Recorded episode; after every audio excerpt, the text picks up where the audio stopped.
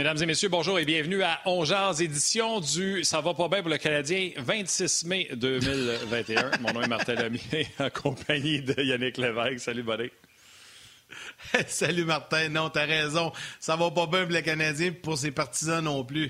Je t'ai dit hier, euh, à la fin de l'émission, si le Canadien perd, les carottes sont cuites. Je pense encore la même chose aujourd'hui, malheureusement. Les carottes et les navets sont avancés pas mal. Là. C'est surtout de la façon que le Canadien euh, joue, même si le match est serré, ça se termine 2-1. On le sait tous que euh, c'est en raison de la présence de Carey Price. Fait que quand c'est 4-0, écoute, le Canadien a marqué 4 buts en 4 matchs. Les espoirs, là, c'est pas seulement sur le fait que le Canadien c'est de la 3-1, c'est de la façon qu'ils ont perdu depuis le début de la série. Parce qu'il y a d'autres séries qui étaient 3-1, on avait beaucoup plus d'enthousiasme qu'on en a chez le Canadien. Les Panthers, c'était 3-1 pour le Lightning. Euh, le Wild, c'était 3-1 pour Vegas. Bon, tu vas me dire, ils ont gagné en lançant 13 fois au but. Je vais te dire, tu as raison, mais ils ont gagné pareil. Non, mais ils ont gagné. Donc, on l'a vu. vu, on l'a vu ailleurs. Hey, avant de commencer, euh, hier, on a parlé de plein de choses, euh, puis je me suis amusé en masse sur Twitter avec euh, tout le monde hier pendant la game. C'était pratiquement plus plaisant sur Twitter que de regarder le match en tant que tel. mais il y avait un moment qui était, ça fait un an hier, les événements de George Floyd et Black Lives Matter qui est arrivé par la suite. Puis je sais qu'on en a parlé quand c'est arrivé dans les moments, mais je pense que socialement, c'est important de le souligner, de dire à quel point euh, c'est juste une couleur de peau. Donc, Black Lives Matter, la vie de tout le monde est importante. Peu importe euh, la couleur de votre peau, nous autres, on veut euh, jaser de avec vous autres. Fait que nous autres, on n'en fait pas de différence. Puis ça devrait être comme ça à travers le monde, la société. Donc, c'est un événement excessivement triste. Et espérons que ce sera le point de non-retour où on s'en va vers un monde meilleur puis que toute la société se considère sur un pied d'égalité. Donc, on ne l'a pas souligné hier, puis je pense que c'est important de le faire. Tout à fait. Le Canadien l'a bien fait avant le match euh, d'hier également. Il y a Josh Anderson hier qui avait dit Vous allez voir une équipe affamée sur la patinoire. Je pense qu'il avait mangé avant parce qu'on n'a pas vu grand-chose d'affamé sur la glace. Là. Ça n'a absolument rien passé. Moi, honnêtement, puis là, Eric va arriver, là, mais honnêtement, je me mets dans le siège du partisan. Là. Je suis vraiment déçu. Vraiment déçu de la façon que le Canadien hier a joué et est sorti. C'est le match le plus important de la série. Puis vraiment décevant. Je me pose des questions, puis on va en discuter en long et en large avec euh, nos invités aujourd'hui. C'est le fun parce qu'on va voir Alex Tanguay. Ça fait longtemps qu'on n'y a pas parlé, hein? Alex va pouvoir jaser avec nous. Pourquoi tu ris? On l'a appelé souvent Alex, puis on avait des conflits d'horaire. Là, je ris parce que Rock vient nous envoyer un message de Isabelle Durocher sur euh, Facebook. Puis là, quand je l'ai lu, j'ai pas pu m'empêcher de rire. Elle dit C'est rendu qu'on ferme les rideaux chez nous pour écouter les matchs du Canadien, c'est rendu gênant sais, quand tu fous Isabelle Durocher qui écrit ça. c'est bon, c'est bon. Ah, pour vrai, c'est triste. Éric Bélanger est là. Alex Tanguy sera là à midi 30. On va rentrer, Éric. Salut, mon belé, comment ça va? Salut, les boys, ça va bien, vous autres? Ben oui, ça va bien. Là, tiens-toi prête. Si jamais le système plante, tu as de l'expérience pour animer aujourd'hui. Il n'y a plus rien dans mon époque. tu, vas avoir de, quoi dire, en tout cas écoute, euh, le match d'hier, Eric, euh, on, on, a parlé, Martin et moi, en début, là, euh, c'est un peu gênant. Le Canadien, 0-0-0 efficace en attaque. On marque pas de but. Il y a des gars qui sont en panne sèche. on, on parle de. Hier, on a mis plein de noms, là, mais il y en a un là, qui a scoré zéro, comme dans Wallet. Toffoli. Si vous êtes ton marqueur, il n'y en a pas. Anderson en panne sèche aussi. Je veux t'entendre là-dessus. Écoute, c'est pas compliqué. J'aimerais trouver les points positifs à part Carey Price euh, et peut-être Cofield. Euh, il n'y en a pas vraiment du côté du Canadien, honnêtement. Leur avantage numérique est 0 en 13, 0 en 4 hier soir. Mais non seulement l'avantage numérique n'a euh, pas marqué de but, mais on crée du momentum pour l'autre équipe. On se crée même pas du momentum pour notre équipe. Moi, là, souvent, comme entraîneur, je vais dire, l'avantage numérique, là, si à 18-20% c'est bon. Fait tu ne marqueras pas des buts à toutes les, fois que tu en as un, mais au moins, tu te dois d'être dangereux.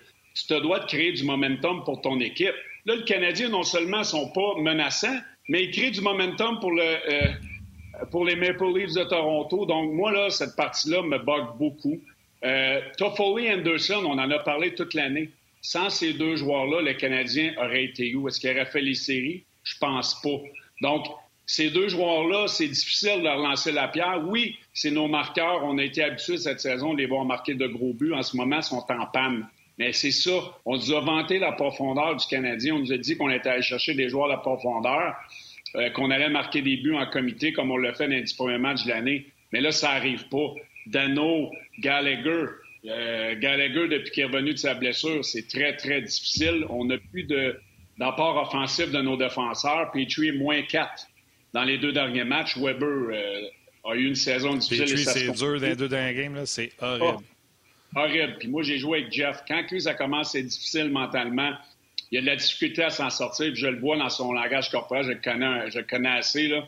Il, est dans sa tête. Là, lui, là, il, veut, il veut faire la différence, puis il n'est pas capable. Puis là, ça fait effet boule de neige. Puis tu le vois, là, il y a beaucoup de frustration dans l'environnement du Canadien. Puis une chance que Price est là. Moi, j'avais des doutes, là, pour être honnête, avant les séries. Euh, je ne savais pas comment qu'elle allait être. Il m'a fait fermer le clapet. Il est incroyable. Une chance qu'ils l'ont parce qu'il n'aurait même pas gagné le match numéro un. Prenons ça comme côté positif, Eric. Non, non, mais écoute, on va faire, inquiète pas. On, est, on va rester au premier sujet un petit bout, je vais te le dire, moi. On va juste régler le cas de Carey Price. Plus jamais, même s'il y a des passages à vide, ne mettre en doute Carey Price. Mettez ça dans votre agenda. Quand l'enjeu est important et qu'il est en santé, il est puis là, j'ai dit l'autre fois top 5 dans la ligue. Je vais garder ça. Je vous l'ai dit l'autre fois, Kevin Bieksa, Sportsnet, il a dit il n'est pas le meilleur de la ligue, il est le meilleur de l'univers. C'est ce que Kevin Bieksa a dit. Fait que c'est pas moi, c'est un ancien joueur qui est maintenant analyste. Moi, je vais vous dire, regardez, il est top 5, il y a Vasilevski, Hellebuck. Mettez trois autres, là, puis il sera sixième, je m'en fous. Mais ne mettez plus. Ne mettez, euh, tu veux mettre Fleury, Fleury, ne mettez jamais en doute que Carey Price fait partie de l'élite. Le problème de Carey Price, c'est qu'il joue pour une équipe depuis 2015. Puis ça, c'est pas loin depuis le début du régime de Marc Bergevin. Depuis 2015, son équipe n'est pas foutue du donner plus de deux buts en série. Souvenez-vous, voilà une coupe d'années, ça avait vargé fort sur Pacioretty parce que les Canadiens n'avaient rien fait en série avec les Rangers quand Claude Julien est arrivé. Là, là, c'était la faute à Pacioretty. Tous les problèmes en attaque étaient la faute de Pacioretty. Mais je regarde, là, Pacioretty est à Vegas. On s'ennuie de lui à Vegas parce qu'il ne joue pas. Puis l'attaque du Canadien ne fait rien, mais à rien.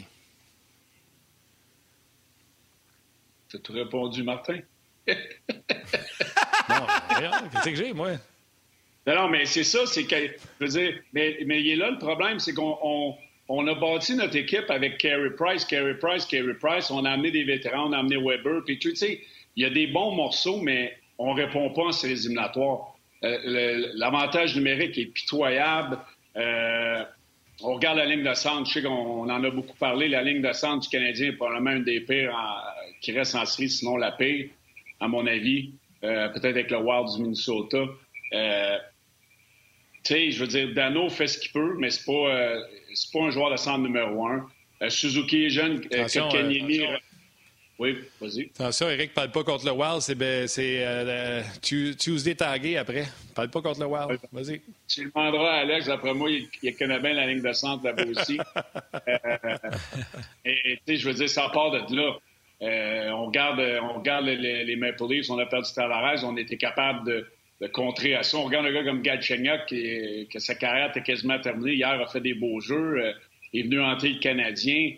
Écoute, c'est décevant. C'est comme si l'énergie du Canadien, il n'y avait pas d'énergie. Puis on l'a vu dans les deux séries. Edmonton, à part le dernier match qui est allé en troisième prolongation, euh, on le voit que l'énergie est différente. Les joueurs, ça paraît. Puis le, petit extra que le Canadien aurait peut-être besoin de la foule au centre belle en ce moment, on peut être capable d'aller chercher sans partisans, puis ça paraît.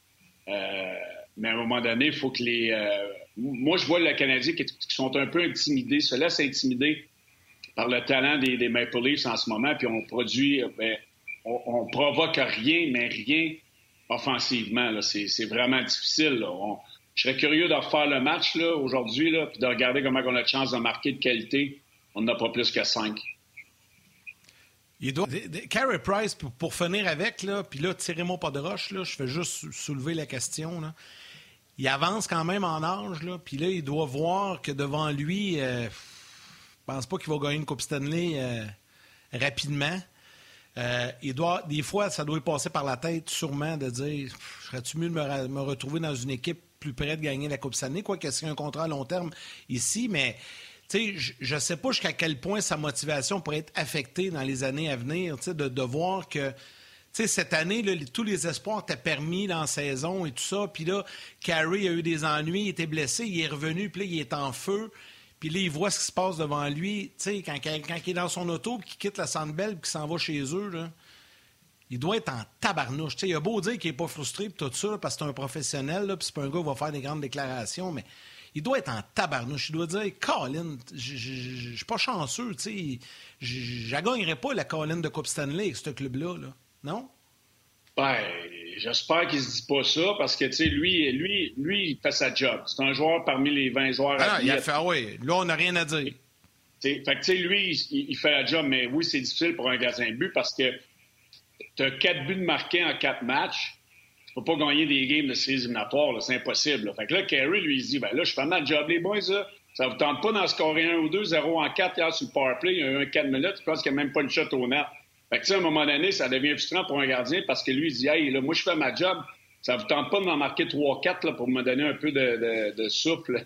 Euh, Carey Price, en ce moment, fait sa job. Mais oui, si Carey Price, comme tous les joueurs majoritairement de la nationale, on, on, a tous voulu, puis lui aussi veut gagner la Coupe Stanley, je pense qu'il est capable de faire 2 plus 2 qu'en ce moment, il regarde l'aliment du Canadien, il regarde les autres équipes restantes si on regarde l'Avalanche du Colorado, on regarde Tampa Bay, on regarde euh, Caroline, on regarde même Nashville, le gardien Saros fait la différence, mais il y, a, plusieurs bonnes équipes restantes dans la Ligue nationale. Puis lui, il dit, mais maintenant que c'était moi le, gardien de but de cette équipe-là, on aurait des bonnes chances, probablement plus qu'à Montréal. Puis lui, il veut gagner le Coupe Stanley. Fait que, il y aura une décision à prendre, mais le Canadien a été loyal avec lui. Il a donné beaucoup d'argent, beaucoup d'années. Fait que, ça va des deux bords aussi à un moment donné. lui, il a un club à faire un professionnel qui est payé euh, euh, beaucoup d'argent. Le Canadien l'a payé longtemps avec beaucoup d'argent. Fait il y a une responsabilité de faire ce qu'il fait en ce moment. Ce qu'il peut contrôler, il le fait.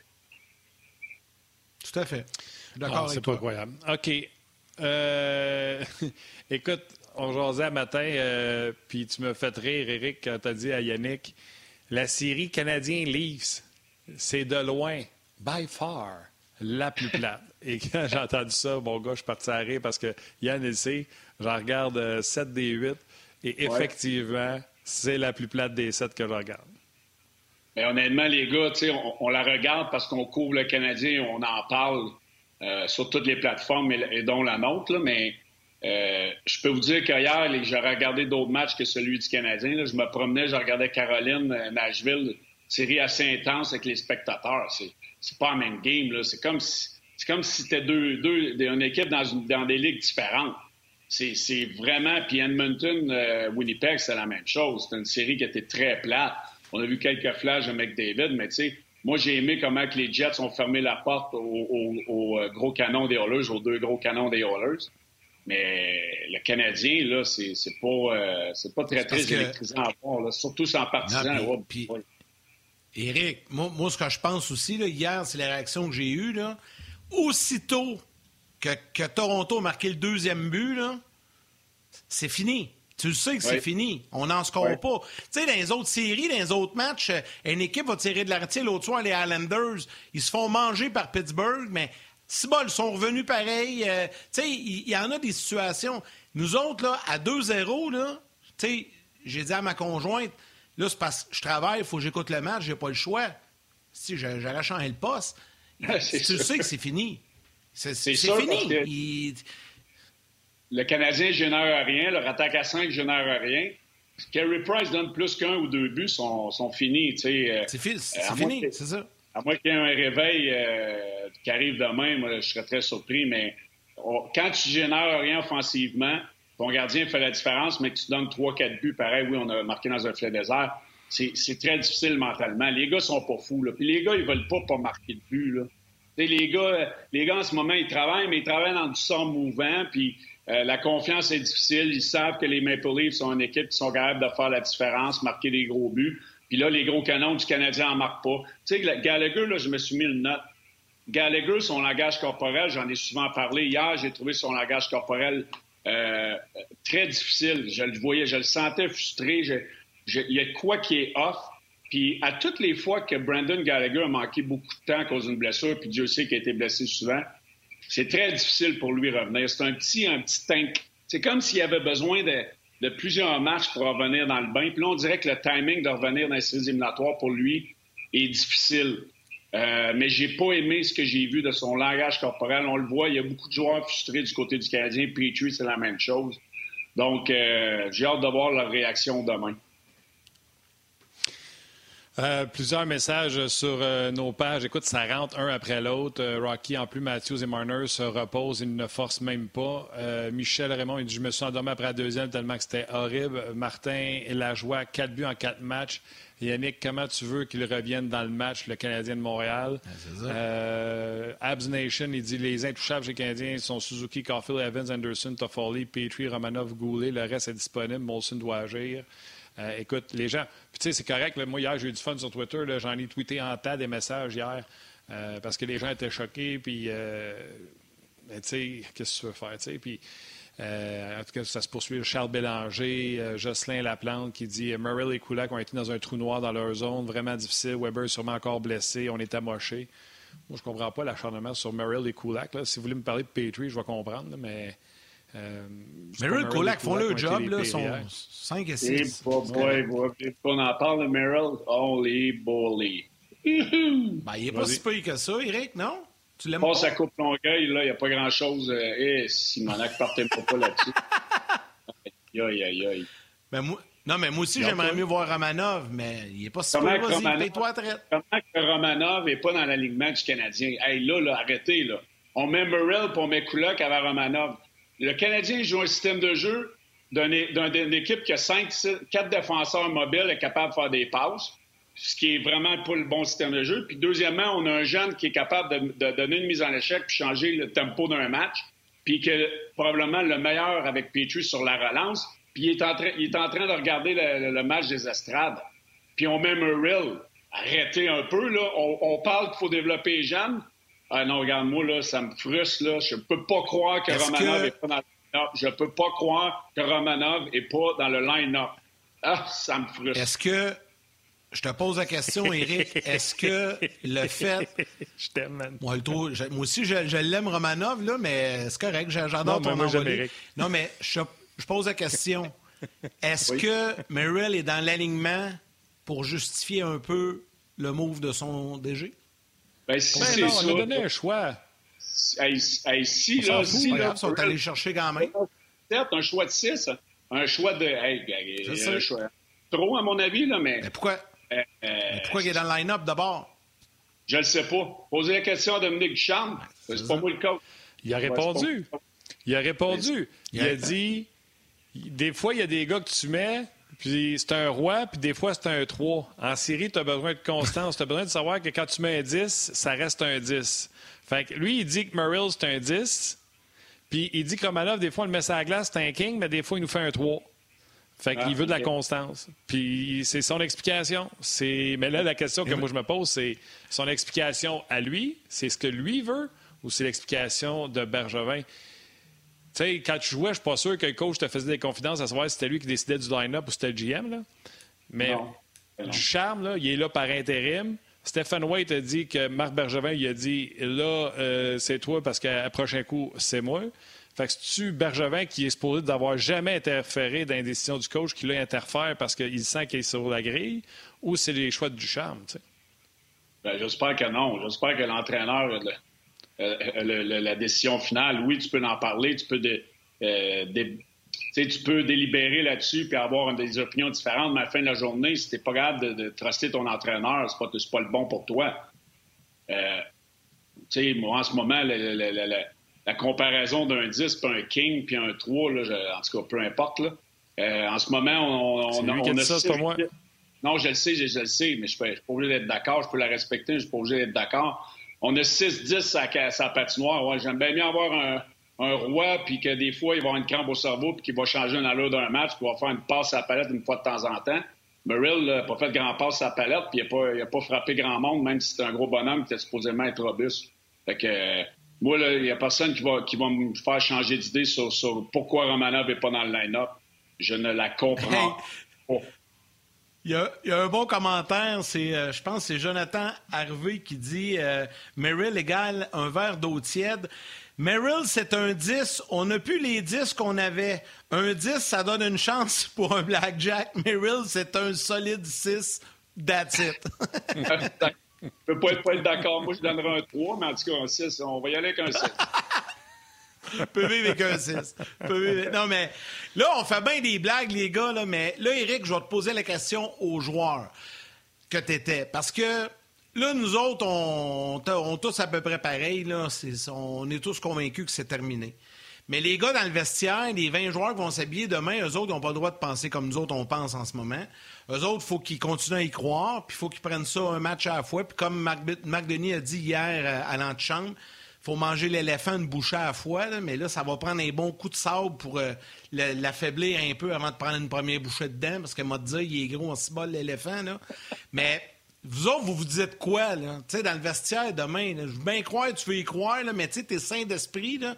Tu te dis, si j'y crois, mais là, je regarde à côté de moi, un papa qui score. Euh, comment ça se passe, là? Moi, je vais donner deux exemples. Quand, à ma première année dans la Ligue nationale, tu sais, j'étais un petit peu, c'était tout nouveau pour moi. On était septième, on a fini septième dans le temps que c'était 1 et 8 le classement pour les, euh, les, les, playoffs. On avait, on avait fini septième avec les Kings, on avait joué contre les Red Wings de Detroit, on avait perdu les deux premiers matchs au Joe Louis Arena. On était revenu à Los Angeles, mais on n'avait pas mal joué.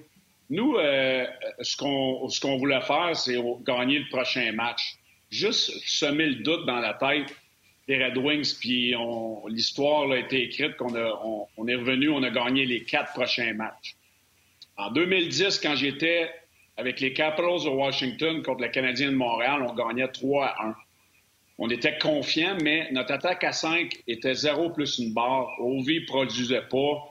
Euh, mais on menait 3-1 pareil dans la série.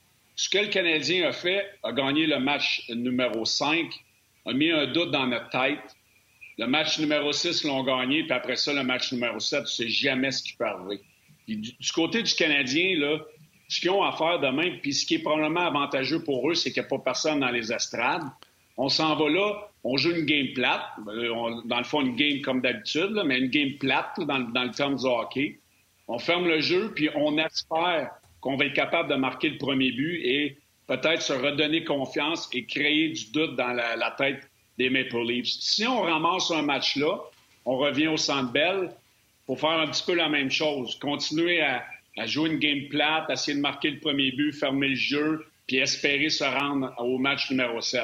Mais la différence, c'est que les Maple Leafs, en ce moment, c'est une équipe qui marque beaucoup de buts de plusieurs façons, de plusieurs joueurs. Le Canadien a trop de joueurs en panne, euh, à mon avis, pour être capable de revenir dans cette série-là. Mais c'est ce qui doit arriver faut rester calme, faut rester positif. Ça sert à rien d'avoir la baboune, d'être frustré. faut que tu arrives à, Toronto avec le couteau entre les dents, puis que tu sois capable d'aller chercher un match et créer le doute dans la tête des joueurs des Maple Leafs. Yann, euh, je ne sais pas, on s'en va à pause dans quelques secondes, là. Mais t'as-tu remarqué, Belly, il a comme une barbe, pas de moustache? Après moi, il se prend pour Abraham Lincoln. Check. Les gens à la télé, on vous laisse aller au grand titre. Venez nous rejoindre sur le web. Good. Euh... Remonte-nous là encore. Remets-nous là plein écran à côté d'Éric, là. Ouais, mais je me. Hey, sérieusement, j'espère que je suis un petit peu plus beau que ça, là. Et T'es surtout plus jeune. Elle est vraiment bonne. T'es pire, t'es plus blanc. T'es plus blanc que Lincoln, c'est pas des faces? Je me rase la moustache. Je t'explique pourquoi. Tu peux l'enlever, là. Je l'ai assez vu. Ouais, ouais. regarde, regarde, toi, ta moustache est quand même proportionnelle à ta barbe. Je regardais Marc Denis hier, justement, il est pareil comme moi. Sa moustache est plus foncée que le reste de sa barbe. Puis moi, j'aime pas ça sur moi. Je trouve que la moustache est trop. C'est comme, hey, hein, j'aime pas ça. C'est ça je te dis. J'aime pas ça, fait que je la rase. Là, j'étais trop lâche, je me rasé le reste de la barbe. hey! Alors, mesdames, messieurs, cette chronique capillaire vous a été présentée par le barbier des sportifs. ah, Pendant que je parle, t'as rien à faire, tu vas regarder ça sur Internet. C'est toi qui es le plus crooked dans tout ça. Non, mais le pain, c'est que c'est ça, je me disais. Je me suis dit, je me suis dit, crime, le main, pendant qu'on parle, lui, il pense à trouver une photo, puis il cherche Abraham Lincoln. Abraham Lincoln. OK. Attends. Ah Attends. Faut penser à ça pas Non, c'est parce que j'ai. Attends, j'ai un acolyte. J'écris à Rock pendant le show. Je dis Rock, Tu as-tu remarqué, Bélé, il n'y a pas de moustache? On dirait qu'il se prend pour un politicien dans les États-Unis dans le temps. Fait que là, il m'envoie des photos, il dit comme ça, genre? Puis là, c'est là que je voulais montrer. C'est parce que Rock fait une recherche pour moi. Ton ancêtre, Eric, est... Ton ancêtre, Eric, était sûrement à la guerre de sécession aux États-Unis. on, peut-tu revenir au hockey? Je viens de partir un coup. Oui, écoute, je voulais juste, je voulais juste rire. Écoute, c'était drôle d'entendre. Ah, c'est bon. ça fait du bien rire parce qu'on ne rit pas depuis une semaine. Exact. Mais l'affaire que j'allais dire, qui était reliée au sujet qu'Éric parlait juste avant que je vous interrompe avec la photo d'Abraham, c'est quand il dit nous autres, on est revenus, c'était juste de mettre le doute. Le problème avec les fans, puis c'est ça que je disais au début, puis ils ont raison, il n'y a rien que les Canadiens fait qui nous donne espoir qu'ils peuvent en gagner un autre. Non, je ne sais pas si toi, dans la série que tu étais, tu voyais que vous étiez compétitif, une erreur vous avait coulé ou quelque chose, mais le Canadien, il n'y a rien qui se passe depuis trois matchs où on fait Ah oui, ça s'en vient. Tu comprends-tu? Ben, on dirait que le bordel est pogné là-dedans. Exact. C'est que tout le monde est tombé en panne. Déjà qu'on a, on a c'est une équipe qui a la misère à marquer des buts. L'avantage numérique est, euh, fait rien. Euh, nos, joueurs qui marquaient des buts, Anderson, Toffoli, euh, Gallagher, ne, produisent rien offensivement aussi. On met de la pression sur des jeunes. les Suzuki, les Cofield, les Caulfield, les Kotkanemi qui n'a pas joué en début de série, qui est correct depuis qu'il est revenu, a marqué un but à Toronto, mais je vais revenir à Romanov. Mettons que euh, Romanov, moi, est dans mon alignement. Si, moi, je suis l'entraîneur, je le mets dans l'alignement. Moi, c'est sûr qu'il aurait été dans mon alignement match numéro un. Hier, euh, je sais pas, moi, c'est 1-0, 2-0 ou peu importe. Romanov, est, avec euh, des partisans des estrades, Romanov est peut-être capable d'en ramasser un dans le milieu de la glace à la ligne rouge. Pas personne en défensive du Canadien. Puis là, oups, ça crée une étincelle euh, ça crée de l'énergie sur le banc. Les partisans sont debout, sont, sont contents de, cette mise en échec-là. Juste ça, là, avec des partisans, ça peut changer le match de bord comme ça. Puis on l'a vu à plusieurs endroits. On l'a vu en Floride. Là. On, a, on, a, mis le, jeune Knight dans le filet. Il y a de l'ambiance. Il y a de l'ambiance. Euh, moi, j'en parle, j'ai des frissons, je savais passer parce que ça, ça, me, ça me retourne dans, dans, dans, ma mémoire. Mettons, justement, en 2010, quand, j'étais de l'autre côté, qu'on a perdu contre le Canadien. C'était c'était l'euphorie dans le centre belle. C'était dur. C'est dur pour, pour un adversaire de jouer. Puis nous, nous autres, notre attaque à scène ne marchait pas. Puis Alak arrêtait tout. Fait que, tu sais, si euh, Price est capable de faire ça, puis les Canadiens ont des partisans hier ou avant-hier, ça peut peut-être changer le momentum. Là, il faut qu'ils trouvent une façon à l'interne de changer eux-mêmes le momentum. Puis la seule chose que je vois, à part marquer des buts, c'est des mises en échec. Puis le seul qui en donne des popées, c'est Romanov, mais il n'est pas habillé moi, c'est là que j'ai un problème avec ça, c'est qu'il faut que tu regardes de créer les étincelles. M'en fous s'il est un 3 des fois, mais il est capable d'être un, king, un king of heart quand il est dans sa game puis il frappe du monde. Fait si t'es pas capable de créer l'étincelle avec tes partisans, fais-les à l'interne, puis il n'y a personne qui le fait en ce moment du côté du Canadien, à part Carey Price. Vas-y, Marianne. Je suis en train de lire des commentaires, puis on peut, on peut, faire le tour rapidement. Là. Non, non, je suis ici, je suis ici. Euh, plusieurs commentaires des gens qui, euh, qui nous ont écrit. Euh, bon, je l'ai parlé tantôt. Alexandre Desrosiers qui parle de John Merrill, qui est d'accord avec Éric Bélanger. plusieurs, plusieurs questions sur le fait que où, elle est où l'équipe qui remplissait le filet dans les 10-15 premiers matchs de la saison? Le Canadien marquait beaucoup de buts en début de saison. Alex Tanguay sur YouTube. J'ai dit Alex Tanguay. Il s'en vient, Alex Tanguay. C'est Alex Dubé sur YouTube qui dit, Price a dit l'an passé qu'il voulait jouer pour une équipe gagnante. Je pense que ça fait longtemps qu'il euh, veut ça. C'est assez clair pour un gars discret. Donc, euh, oui, c'est inquiétant. On en parlait tantôt. Euh, Marc-André Masque, salutations. Salutations à Denis Giroux également. Il y a Tim, Stéphane Dubois qui parle de Toffoli, qui est déçu. Pat Collin également. Il y en a plusieurs comme ça, plusieurs commentaires. Isabelle Durocher. Martin, tu en as sûrement sur rds.ca vite, vite, avant qu'on revienne et qu'on accueille Alex avec nous? La page est pleine, les gens réagissent, c'est certain. Puis, c'est connu, ça, à toute fois que le Canadien a des difficultés, les gens commentent beaucoup. Euh, Réal Grou euh, Moi, euh, je ferais le contraire, Eric, tu es trop jeune pour garder la barbe grise, tu vois. Fait qu'il y a des gens qui sont restés sur euh, la, situation capillaire d'Éric Bélanger.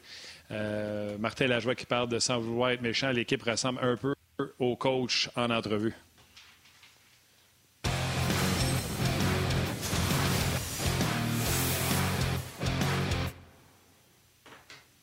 Hey, c'est mon chum. Oh, oh. Le Tanger. Écoute, on est content de le voir? Ça fait longtemps qu'on ne l'a pas vu en plus. L'autre bord. L'autre bord, sente-toi. La connexion de Québec. Yes. oh. non, on voulait vous mettre ensemble parce que les gens. Oui, les gens ne le savent peut-être pas, mais vous êtes des bons amis. Là. Vous êtes originaire, euh, ben, en tout cas, du même coin là, de Québec. Je pense que vous avez resté près un de l'autre. Oui, on était, on était voisins dans le temps au lac Beauport, des, des vieilles connaissances, des amis de golf, des amis de hockey, euh, de d'été. Eric essayait toujours d'être sur la même ligne que moi, puis moi aussi, parce qu'Eric bat-checkait, puis moi, je bat-checkais pas, fait que ça allait bien. C'est bon. Ben on est restés bons amis, on parle souvent, on s'est parlé avant hier, puis euh, euh, tu parles pas de son soin capillaire, lui, regardez le coco? Attends, Martin va se mettre là-dessus, va trouver une photo. là. C'est aérodynamique. C'est comme ça qu'on appelle ça. Euh, euh, ouais, mais euh, on est restés de bons amis. Les gars, sais, on a parlé beaucoup de, du Canadien, puis comment que ça va pas. Puis on peut tourner ça aussi en dérision. J'en ai lu des bonnes hier. C'est quand que DJ va mettre des huées pour que les Canadiens se rendent compte qu'on est en troisième période puis que c'est 3-0. J'en ai lu des bonnes. mais dans le vestiaire. On en a parlé un peu avec Eric tout à l'heure. Euh, Alex, toi aussi, tu l'as vécu 3-1. Le Wild l'a vécu cette année 3-1.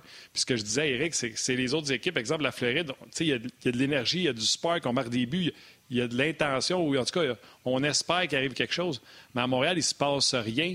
J'ai comme l'impression, puis là, je ne veux pas me tromper d'année, l'année que tu étais blessé au genou, que tu as joué pareil, que Bouillon était blessé au genou, qui a joué pareil, je pense que vous perdiez 3-1, puis vous êtes fait sortir en 5 par Boston. Il n'y avait plus rien dans cette équipe-là non plus. Non, écoute, c'est sûr que dans, une période difficile, puis c'est un court laps de temps, les, les séries éliminatoires, mais dans un court laps de temps comme ça, tu as toujours besoin d'un élément déclencheur qui va changer le momentum. Puis ça, cet élément déclencheur-là peut venir de plusieurs différentes manières, que ce soit une bagarre, que ce soit un but, que ce soit une grosse mise en échec, que ce soit un, tuer un 5 contre 3 pendant deux minutes. Mais cet élément-là peut aussi venir de la foule. Puis l'impact que la foule peut avoir sur, euh, sur l'atmosphère, sur l'ambiance des gars, sur, sur changer le, le, la dynamique de cette équipe-là. Puis le fait qu'il n'y ait pas de spectateurs, ben c'est sûr que ça change la donne d'une manière euh, qu'on n'a jamais vue auparavant. Parce que tu regardes, tu sais, puis euh, veux, pas, on est amateur de hockey, tu regardes les matchs en Caroline, tu regardes les matchs en Floride. Euh, tu sais, comme vous le savez, j'habite en Floride. Moi, mes, deux jeunes garçons voulaient aller au match, le dernier match lundi, mais tu sais, c'était à 8 heures, fait que j'ai trouvé, j'ai décidé que c'était trop tard pour eux. Mais l'impact que euh, les, les Panthers étaient 3-1. Il n'y avait pas de momentum, ils venaient de perdre un match euh, assez à sens unique auparavant à Tampa. Puis là, ils viennent en Floride, puis l'impact que la foule peut avoir eu par rapport aux joueurs, ben ça donne un impact qui, qui des fois qui est un élément déclencheur pour, pour changer ce fameux momentum-là qui, qui est euh, important dans les séries éliminatoires. Éric, euh, pour répondre à ta question, je m'excuse, Yann, deux petites secondes. Parce qu'Éric a dit Martin, mais on nous en donne une photo d'un gars avec un coco. Fait que j'ai demandé à Rock. Et Rock, il dit Non, j'ai beaucoup trop de respect pour ceux qui ont un coco. Parce que ça, c'est la photo de ben, Rock. Ben, c'est Rock C'est sa photo C'est vraiment bon. ouais, tu laisses sa barbe, Alex. c'est vraiment bon. Ah, c'est drôle. Euh, Vas-y, Yann. Les gars, vous avez les deux vécu des situations euh, différentes dans vos équipes au cours de votre carrière. Euh, jusqu'à quel point l'importance des vétérans dans une situation comme celle que le Canadien vit aujourd'hui et va vivre demain? Puis avez-vous des exemples à me raconter? Eric en a parlé un petit peu tantôt, mais tu sais, parce que je sais, Alex, tu veux parler un peu des vétérans des livres qui sont vraiment, vraiment, euh, qui font tout un travail dans cette série-là. Le Canadien a des bons vétérans, mais là, on dirait que ça, ça fonctionne moins. Avez-vous vécu des choses particulières, puis qu'il y a un nom qui vous vient en tête d'un vétéran qui vraiment il a été marquant dans votre carrière de par ses ajustements, parfois dans des situations difficiles comme celle que le Canadien euh, connaît en ce moment? Je commence avec Eric, puis après ça, Alex, je veux t'entendre là-dessus. Ben, tu sais, c'est sûr que moi, j'ai vécu, euh, puis Alex va s'en rappeler, parce que c'est l'année qu'ils nous ont battus en 7 à Los Angeles quand on a gagné la Coupe Stanley. Lui, d'après moi, il y en a pas mal des, bons vétérans. Il y avait Joe Sakic, tu avais Peter Forsberg, tu avais Rob Blake, tu avais Adam Foote, tu avais Patrick Roy, tu avais Chris Drury, tu avais Paul Dean, nommez-les, là. Puis, en 2010, moi, j'étais dans une équipe de superstars. mais à l'inverse, qui étaient trop jeunes encore, qui n'étaient pas arrivés à maturité. Les Ovechkin, les Backstrom, les Mike Green, les Simmons, ces gars-là n'étaient pas prêts euh, à peut-être faire face à l'adversité. Ils ont réussi à gagner la Coupe Stanley quelques années plus tard parce qu'ils avaient décidé de faire les bonnes choses, ils avaient maturé. Mais moi, je me rappelle de cette série-là. Euh, nous, on avait quand même une équipe de vétérans. On avait des Yann Laperrière, des Philippe Boucher, des Luc Robitaille, euh, Félix Potvin dans le filet. Ça avait été toute une série. On avait surpris les Red Wings en première ronde. On avait surpris beaucoup de monde contre l'Avalanche Colorado. Mais la Game 7, on n'a pas été dans la game. Il me semble qu'on avait perdu 5-2 il y avait une, équipe tellement loadée de bons vétérans. Alex va pouvoir le dire parce que je n'étais pas dans la chambre, mais je suis sûr que ça a fait une différence euh, cette année-là. Puis ils ont finalement remporté la Coupe Stanley. J'oublierai mon book d'ailleurs que suivi la Coupe Stanley cette année-là. Mais je suis sûr que dans des matchs 7, ça fait une grosse différence. Bien, Eric a absolument raison parce que c'est un, un, élément rassembleur, les gars, d'avoir des bons vétérans. Parce que le meilleur entraîneur que tu peux avoir, pour moi, c'est toujours été le gars qui joue avec toi dans le vestiaire. Cette année-là, qu'Éric parlait, tu sais, oui, on avait plusieurs vétérans, mais, Pierre Lacroix faisait toujours en sorte d'aller chercher quelqu'un qui avait un impact sur les joueurs dans la chambre. Puis cet impact-là, ben oui, ça a été Raymond Bourque d'une certaine manière, mais on avait un joueur qui avait joué avec Raymond à Boston dans le temps qui s'appelait Dave Reed. Puis Dave Reed, c'était lui qui était un petit peu le, deuxième bras, une extension de Bob Hartley, si tu veux. Quand tu arrivé au banc, puis tu n'avais pas mis la POC au bon endroit, la game est 2-2 en fin de rencontre, ben, puis tu faisais un turnover à mauvaise place, tu savais que Dave, ce serait pas Bob qui allait te le dire, ça allait être Dave qui allait qui était responsable des joueurs. Puis ça, d'avoir un joueur qui tient tout le monde responsable comme ça, puis euh, dans, les moments clés, ben, ça a fait en sorte que pour, pour l'équipe, puis pour oh, c'est comme si on s'auto-dirigeait d'une certaine manière. Puis c'est ça que des bons vétérans font au travers d'une chambre sont capables d'être une extension de l'entraîneur, sont capables de guider les joueurs, puis du fait que les autres performent encore, ben tu es beaucoup plus apte en tant que joueur, puis ça, tu peux le demander à Eric, à écouter quelqu'un qui, qui, qui fait les choses nécessaires, puis qui connaît les choses nécessaires du fait que lui, il joue encore, puis, puis il l'utilise de cette manière-là. Donc, euh, c'est primordial d'avoir des joueurs comme ça. C'est important parce que veut pas le niveau de Dave, c'est une terreur le, niveau de stress dans, des situations comme ça fait en sorte que d'avoir quelqu'un qui a de l'expérience, qui a du vécu, euh, qui est prêt euh, pour ce qui s'en vient, ben, ça, a un impact majeur sur l'équipe. J'ai parlé de Raymond Bourque, des leaders avec l'Avalanche, euh, Pat Maroon avec Saint-Louis, Pat Maroon avec Tampa, Dave Hendrichuk, la première coupe de Tampa Bay. Ces vétérans-là qui n'ont peut-être pas gagné, mais c'est les bons vétérans parce que tu sais qu'ils ont le respect à travers la Ligue nationale de hockey. Non pas des vétérans qui n'ont pas gagné puis que personne ne se fout parce qu'ils n'ont pas le respect. Mais les gars, je viens de te nommer, Dave Hendrichuk, on savait qu'il avait une réputation, on savait qu'il avait un respect des autres. Je pense que c'est ces vétérans-là qu'il faut que tu parles, qu'on parle de, les gars. Eric? Mais Canadien, Canadien a fait un peu ça avec Perry et avec euh, Eric Stahl. T'es allé chercher les gars qui ont gagné. Il y en a, il y en a, il y en a. Je pense qu'il y a quoi, 5 gars qui ont remporté la Coupe Stanley, c'est que Stahl a gagné à 18. Stahl a gagné à sa première année. C'était pas lui le leader de son équipe, c'était Rob Bredamour, un autre leader incontesté.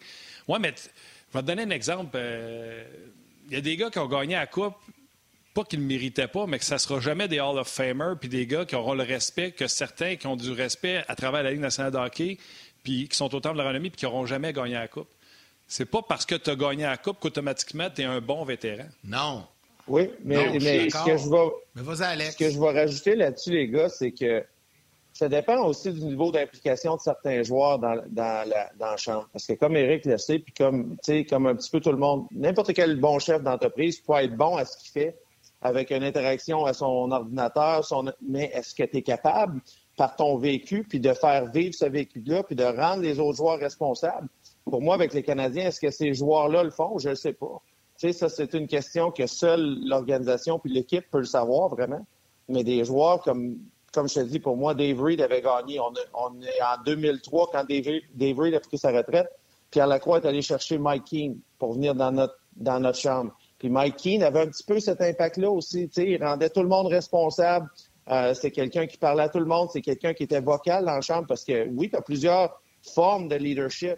Mais ce leadership-là, est-ce qu'il est vocal, puis est-ce que c'est quelqu'un qui est prêt? Eric Stahl, ça fait un mois qu'il est dans, dans, la Chambre du Canadien, un mois et demi, disons, qu'il est dans la Chambre du Canadien. Est-ce que lui est prêt à dire à quelqu'un qui fait un turnover puis être, dans sa face? Je ne sais pas. Est-ce que Corey Perry, c'est sa personnalité? Je ne sais pas. Mais ça, à l'interne, c'est des gens que tu as besoin. Puis, tu sais, il y a plusieurs, tu as nommé plusieurs exemples, Martin, il y en a. Tu sais, Kimo Timonen, qui est allé avec Chicago pour gagner une Coupe Stanley en fin de sa carrière, il jouait pas tous les matchs, mais tu as vu l'impact, puis, puis comment que Jonathan Tate s'est retourné vers lui pour lui donner la Coupe Stanley quand ça a fini, parce que ces joueurs-là, ils ont des impacts qui sont vraiment importants pour, euh, pour une équipe en série éliminatoire.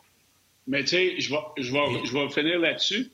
Euh, Eric Starr a gagné la Coupe Stanley. Moi, j'ai joué avec. C'est pas un leader très, très vocal.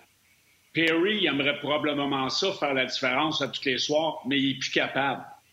Chez Weber, il n'a pas gagné la Coupe. Foley, d'après moi, c'est pas le gars le plus vocal dans la chambre. Edmundston, c'est pas le gars le plus vocal dans la chambre. Si je me rappelle bien, il a gagné la Coupe lui aussi. Oui, à Saint-Louis. Les, gars, les gars qui peuvent avoir un impact de ce côté-là, s'ils n'ont pas les, outils nécessaires pour faire la différence ou les minutes nécessaires, euh, c'est bien beau de dire dans la chambre, hey, euh, Simonet, euh, turnover aussi, puis ça, mais eux autres, ils le font aussi, tu sais. Moi, j'en ai connu des vétérans qui, qui étaient yap yap yap dans la chambre, puis ils arrivaient sur la glace, c'était les premiers à faire ce qu'ils disaient pour pas faire. Fait que, tu sais, Eric Starr, là, il n'y a, a, plus d'impact. Il joue 10 minutes par game. Comment tu vas avoir un impact? Les joueurs qui peuvent avoir un impact, qui ont passé par là, ont pas, sont plus capables d'avoir cet impact-là sur la patinoire. Fait que même si tu dis dans la chambre, quand tu es pas capable de le faire sur la glace, des fois, souvent, tu vas te garder une réserve de le dire. Fait que moi, c'est ça le feeling. J'adore ce que tu dis. Ouais. J'adore ce que tu dis parce qu'il y a Eric Stahl qui voit tu sais, il faut apprendre à compter. Là. Eric Stahl qui s'en vient puis qui voit quatre chandails rouges devant lui, et dont celui de Jeff Petrie, puis que le Canadien n'a pas le puck, puis il fait hum, je vais continuer de faire ça au net. Puis que là, on se ramasse avec le 2 contre 1 l'autre bord, puis en plus, c'est lui qui fait du ski nautique puis qui revient pas. T'as raison, Eric, il peut pas revenir au banc et faire Hey les gars, on, prend nos positions, on back-check. Et tu sais, il peut pas rien dire. Exact. Ben, Marc, Marc, Benjamin s'est trompé seul-là. Ça peut arriver. Euh, moi, il faut que je vous laisse parce que je faut que je m'en aille. J'ai une pratique à Lévis. ma dernière de l'année. on te libère. on, te libère, Abraham. Tu peux y aller. C'est bon, Abraham. Salut les boys. Je laisse en Salut, Salut, Salut, boys. Ben oui. Ciao. Salut, Eric. Salut. Euh, parlons-en des vétérans. Ceux des par exemple, Alex, euh, pourquoi eux autres fonctionnent? Pourtant, ils n'ont pas gagné Coupe Stanley. Thornton, Spezza, ça n'a pas de coupe, ça? Eh bien, écoute, ça, d'un, c'est une. Pour moi, c'est un, un, bel outil parce que ces joueurs-là sont motivés. Tu as parlé de Dave Anderchuk tantôt. Moi, j'ai eu l'expérience avec Raymond Bourque, qui était un joueur qui avait une carrière exceptionnelle, mais qu'en fin de carrière, il manquait un petit, euh, un petit quelque chose sur son résumé. Puis ça, ça a un impact parce que, écoute, l'enthousiasme qu'il apporte en séries éliminatoires, c'est crucial. Mais, mais le point que je voulais faire avec ça, les gars, c'est vraiment pour moi comment Sheldon Keefe a un impact sur ces joueurs-là. Parce que, veut, veut pas, là, tu sais, Jason Spezza, quelqu'un qui, on en aurait parlé il y a deux ans, vous auriez dit, ben, Jason Spezza, il y avait des, il y avait des petites bébites. Il backcheck pas fort, il fait des turnovers, il fait des ci, il fait des ça. Puis ce que Sheldon Keefe a été capable de faire avec ces vétérans-là, puis, tu sais, je parle de, Jason Spezza, je parle de Joe Thornton, je peux même parler aussi d'Alex Galchenyuk, d'une certaine manière, qui, en, début de saison, était dans la ligne américaine. Ben, ces joueurs-là, il nous a donné des, donné des paramètres. Puis des paramètres pour dire voici ce que vous pouvez faire.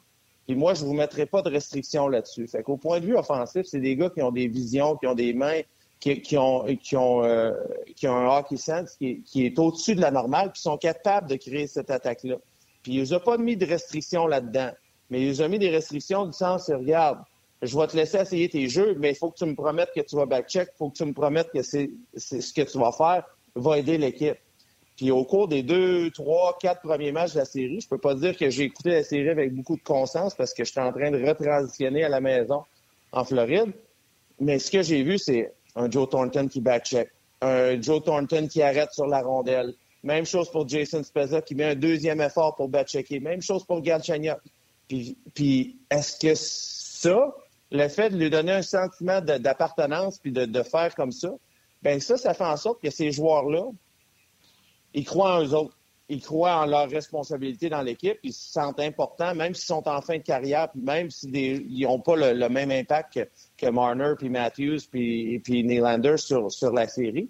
font en sorte que ces joueurs-là, ben un, c'est des gars qui sont vocales dans, dans la chambre parce qu'ils ont du leadership, ils l'ont vécu, puis ils ne veulent pas, tu sais, Jason Spezza, Joe Thornton, quand ça lève le, ton dans la chambre, ben, tu sais, Joe Thornton, il était premier marqueur de la Ligue nationale, puis il a été un joueur qui était dans les 15-20 dernières années euh, dans les top 10 meilleurs joueurs de la Ligue nationale. Dominant. Fait ben des, ben des, des, joueurs comme ça, ça a des impacts majeurs, mais le fait que Sheldon Keefe lui, leur a donné des responsabilités, des rôles, les a laissés euh, s'épanouir, si on veut, ou, pas leur mettre de restrictions en zone offensive, ben fait en sorte que ces, ces vétérans-là, que on les quelqu'un qui les avait vus jouer l'an passé ou il y a deux ans dirait ben pourquoi on emporte ces joueurs-là avec les Maple Leafs?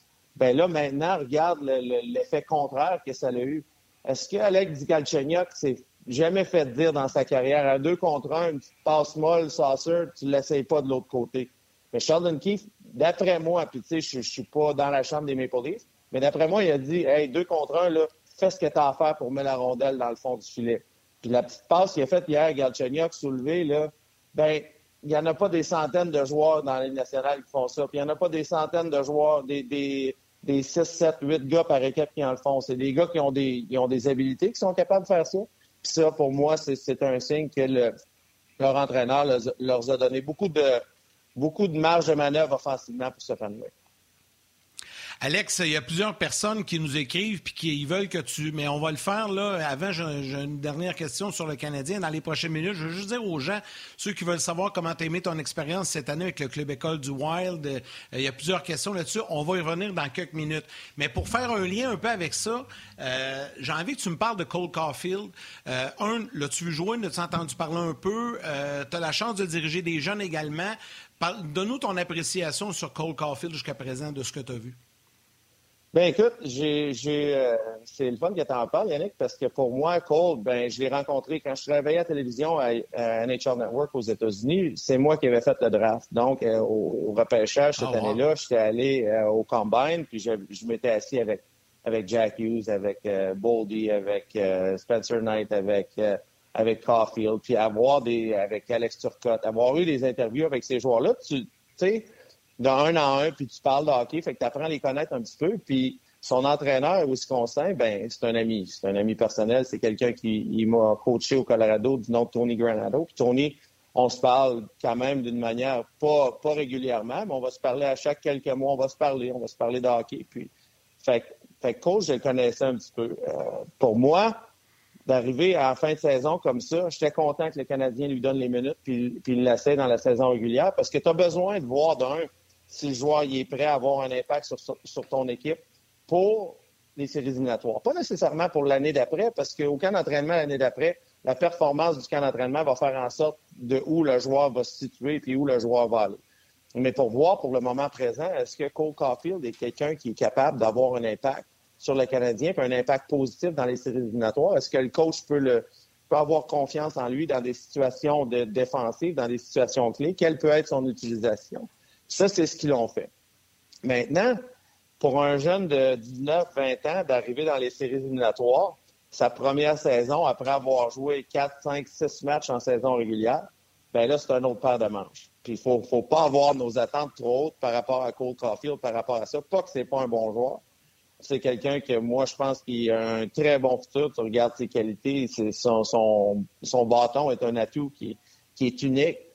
Mais est-ce que ce joueur-là va avoir un impact en, série éliminatoire? Ben, moi, la réponse est non. Puis, pas du sens qu'il n'est pas bon, pas du sens qu'il n'est pas capable, mais du sens qu'il y a une progression à avoir. Puis les séries éliminatoires, la première fois que tu vas en séries éliminatoires, c'est une paire de manches complètement différente, du sens que, d'un, les règlements sont différents.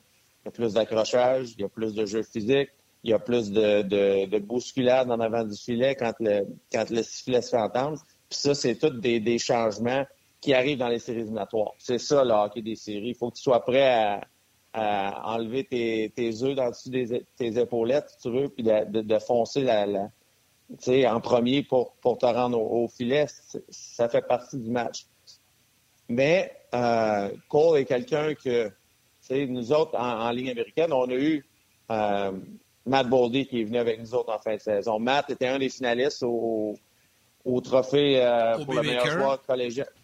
Obi Baker pour le meilleur joueur collégial américain, comme, comme Cole Caulfield. Matt a été repêché 12e au total il y a deux ans, là, quelques rangs un petit peu plus tôt que, que Cole Caulfield, puis il est venu avec nous en Iowa. Puis, puis de prendre leur match, parce que veut, veut pas les joueurs, d'emporter leur match collégial au, match professionnel ou leur game, si tu veux, de, de collégial professionnel, ben il y a une grosse adaptation parce que les, les élites au niveau collégial, ils n'ont pas besoin de jouer avec leurs pieds. Ils peuvent jouer avec leurs mains, ils peuvent jouer avec leur intelligence, puis ils sont tellement plus forts ou sur un autre niveau que les autres qui ont un impact à ce niveau-là. Au niveau de la Ligue américaine, au niveau professionnel, l'impact se fait plus avec tes pieds, avec ton, ton mouvement, avec ta, séparation que tu es capable de créer par rapport à ta vitesse. Et puis, euh, il y a toujours un ajustement. Puis de, de voir ce qu'il était capable de faire venir jusqu'à date, j'ai pas... Euh, comme je vous dis, je suis peut-être pas aussi constant d'écouter le Canadien, mais pour moi, c'est un jeune qui a un futur extraordinaire. OK, euh, excuse-moi, Yann, j'étais sûr que c'était rendu à, toi, mais c'est correct. Euh, Parle-moi. Tu peux parler de Caulfield. Ouais, ouais, c'est ça, mais tu parlais de Caulfield, puis tu sais, qu'il n'y avait pas sa place. Les gens étaient très fâchés de ne pas le voir dans les premiers matchs, etc. obligé. Les gens veulent. C'est comme un mélange. Les gens veulent des jeunes, il faut qu'on les fasse jouer. Si le Canadien perd avec les vieux, on aurait dû faire jouer les jeunes. Mais si les jeunes font des erreurs, écoute, tu as sûrement vécu ça toi aussi comme joueur. Hein? On voulait que tu arrives au PC avec le Colorado. Puis peut-être que tu entendais moins parler de tes erreurs parce que c'était le Colorado, c'était pas Montréal. Il y a comme un œuf ou la poule quand on parle des jeunes joueurs. On les veut, mais on dit qu'on veut avoir les erreurs, mais on veut pas qu'ils perdent. C'est comme mêlant. Là. On ben, veut tout tu, veux, chaque équipe, chaque organisation a un plan, un plan de développement, que ce soit à long terme, à court terme, mais, mais tu veux emporter tes joueurs à s'épanouir. Puis, tes jeunes prospects, ben, c'est le futur de ton équipe. Fait que veux, pas, tu veux voir un développement pour eux autres, puis tu essaies de le faire d'une manière compétitive, parce que dans la ligne nationale, veux, veux pas, c'est de gagner. La ligne américaine est une ligne d'un petit peu plus de développement, donc il va y avoir une emphase plus sur développer les joueurs puis à leur donner certaines minutes. Mais Dominique Duchamp et son staff, euh, ils sont payés pour gagner. Fait que oui, ils veulent développer puis ils veulent encadrer Cole Caulfield, qui est plus facile à faire dans une saison régulière. Mais en séries éliminatoires, ben, tu veux t'assurer d'avoir les bons joueurs puis les bons morceaux au bon moment. Fait que de pas développer, je suis pas sûr que Dominique Duchamp et son staff, c'est de vraiment développer Cole Caulfield à ce moment-ci, c'est d'essayer de trouver des solutions pour gagner demain soir à Toronto. Fait que, il y a toujours une courbe de progression. Puis, puis tu sais, moi, j'aime j'aime pas ça parler de mes. mes... Ben, j'aime ça d'en parler parce que c'est des histoires que j'ai vécues. Mais tu sais, je comprends le monde de dire ben c'est des histoires de has-been, là. Ça fait longtemps que ça s'est passé. Mais moi, j'avais eu ma première saison à 19 ans la Ligue nationale, Martin. Puis Yannick. Puis tu sais, à 19 ans, j'avais une belle saison, j'avais une cinquantaine de points, j'avais pas été nommé sur l'équipe d'étoiles, qui me travaille encore parce que je pense que je le méritais. je suis arrivé en, en séries éliminatoires, puis notre, notre première notre première série. Attends une seconde, Alex. Attends une seconde avant de poursuivre. Attends une seconde avant de poursuivre. Il faut que je laisse aller les gens de la télé. On dit bye à ma mère, à vos mères aussi. On jase demain. Oui, excuse Alex, depuis le temps que tu as fait le show, c'est encore un podcast, mais la télé le diffuse de midi à 1 heure. Mais nous autres, on continue comme si euh, rien n'était, mais il faut juste leur dire salut rendu à 53. Continue, je m'excuse, je t'interromps. Parfait. Non, il n'y a, pas trop. Puis, sais, j'étais arrivé en série éliminatoire. Puis la première série, on jouait contre les Coyotes de Phoenix. Puis à ce moment-là, les Coyotes n'étaient pas de notre calibre. Puis j'avais joué en première ronde. Puis en deuxième ronde, tout d'un coup, on avait joué contre les Red Wings de Détroit. Puis le jeu était plus physique, plus intense. Puis même à 19 ans, avec une année pleine dans la Ligue nationale, ben, tu sais, j'avais encore des, des, failles dans mon jeu, que ce soit défensif, que ce soit le, timing de, de, certaines des choses que je faisais, qui a fait en sorte que Bob Hartley m'a mis de côté puis, jouer des minutes restreintes de 7, 8, 9 minutes contre la, série contre Détroit. Puis en troisième round, on est allé contre Dallas pour presque pas jouer. Puis, puis ça, des fois, de est-ce que c'était la meilleure chose pour mon développement? Probablement que non. Probablement que jouer m'avait ou, m'aurait donné des, nouvelles des nouvelles outils pour, pour mieux me faire comprendre le match dans certaines situations. Mais que ça m'a fait, c'est ça m'a fait travailler extrêmement fort pendant l'été pour me préparer pour dire ben l'année prochaine, là, je serai pas le gars qui produira pas dans les séries éliminatoires. Je vais être le gars quand ça va être des moments clés, je vais être prêt.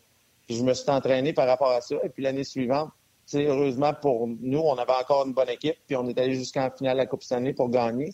Puis ça, ben, le, développement que j'avais eu par rapport à pas jouer dans les séries éliminatoires ou regarder, ben, faites en sorte de me préparer pour le futur. Est-ce qu'il y a une bonne ou mauvaise manière d'utiliser Cole Caulfield qui va nuire ou aider à son développement?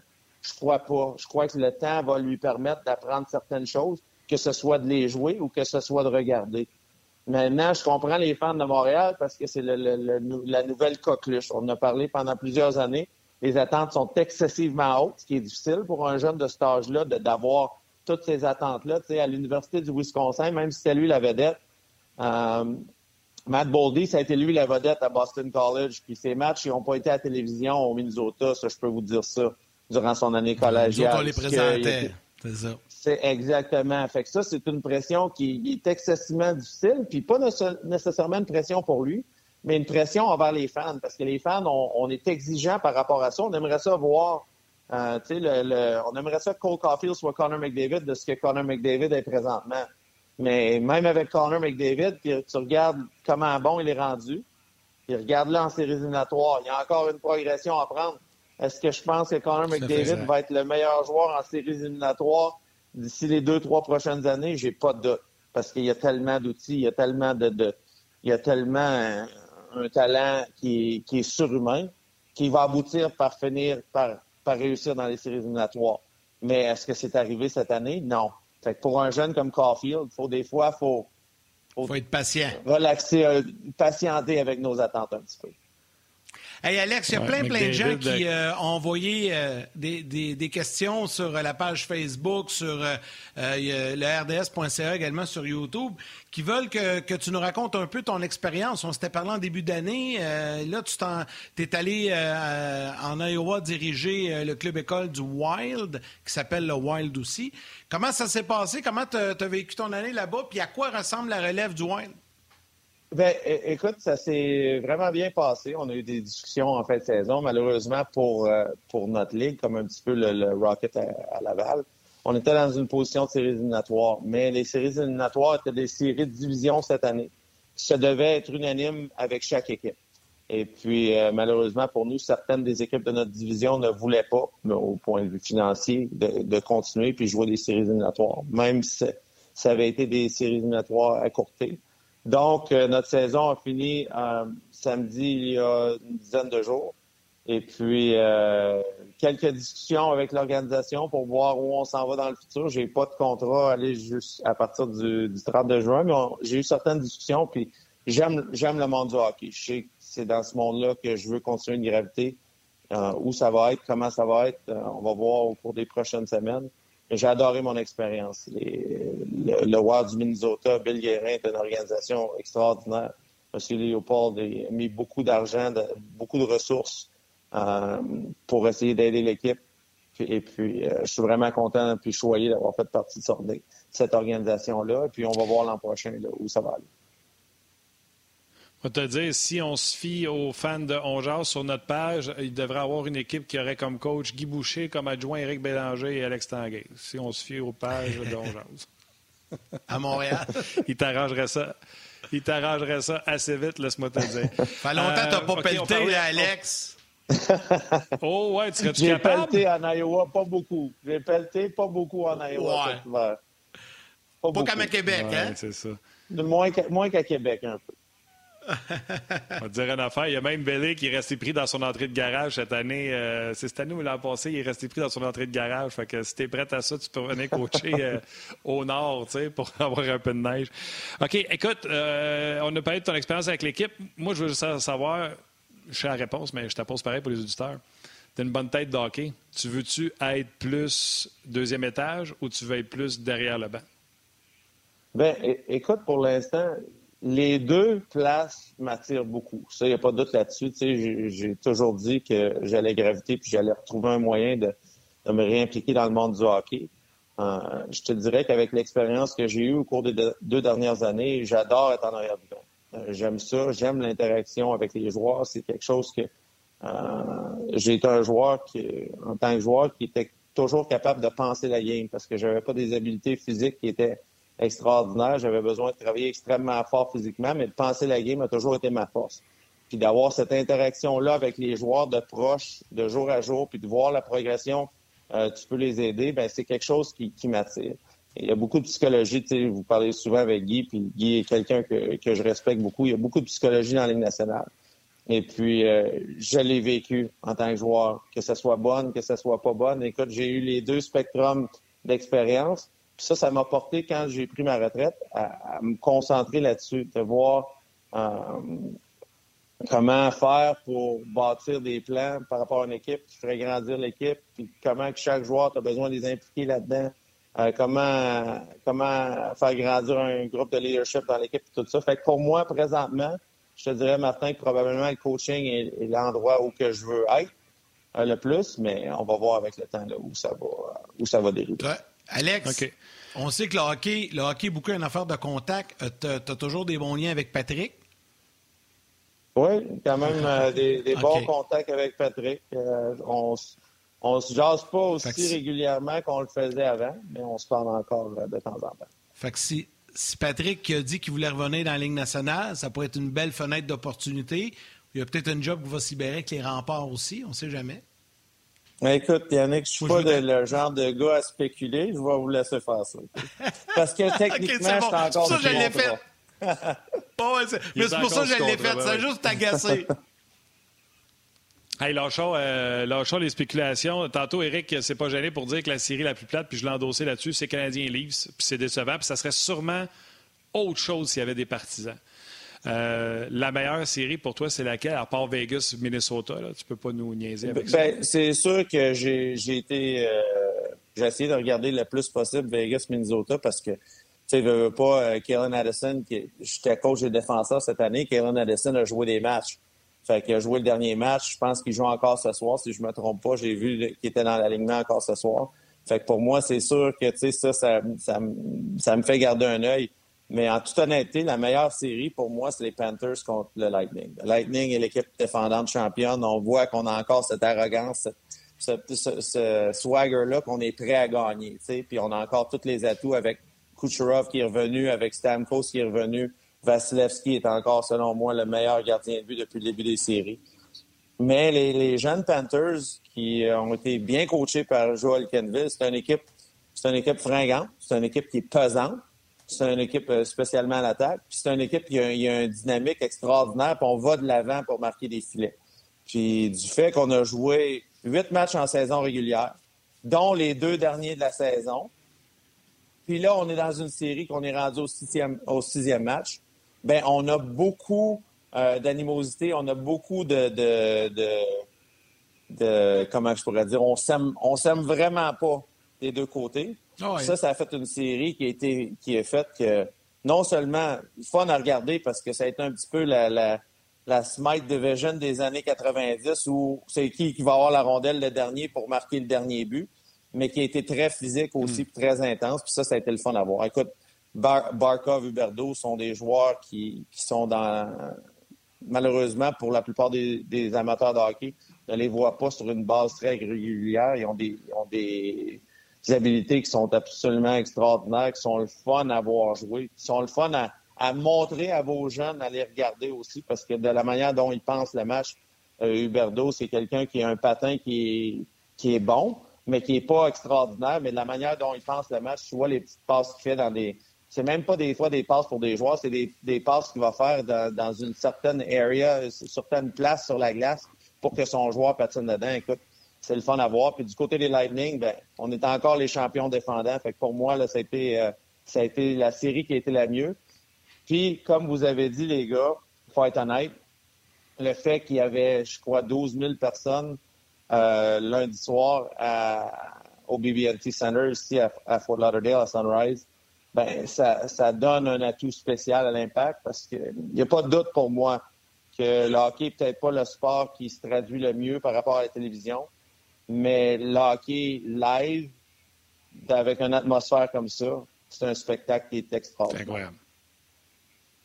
Là, premièrement, Huberdo est certainement celui qui fait les plus belles passes transversales, les patins ouverts en, en faisant les yeux croches, comme quand je joue au ballon chasseur depuis Alex Tanguay.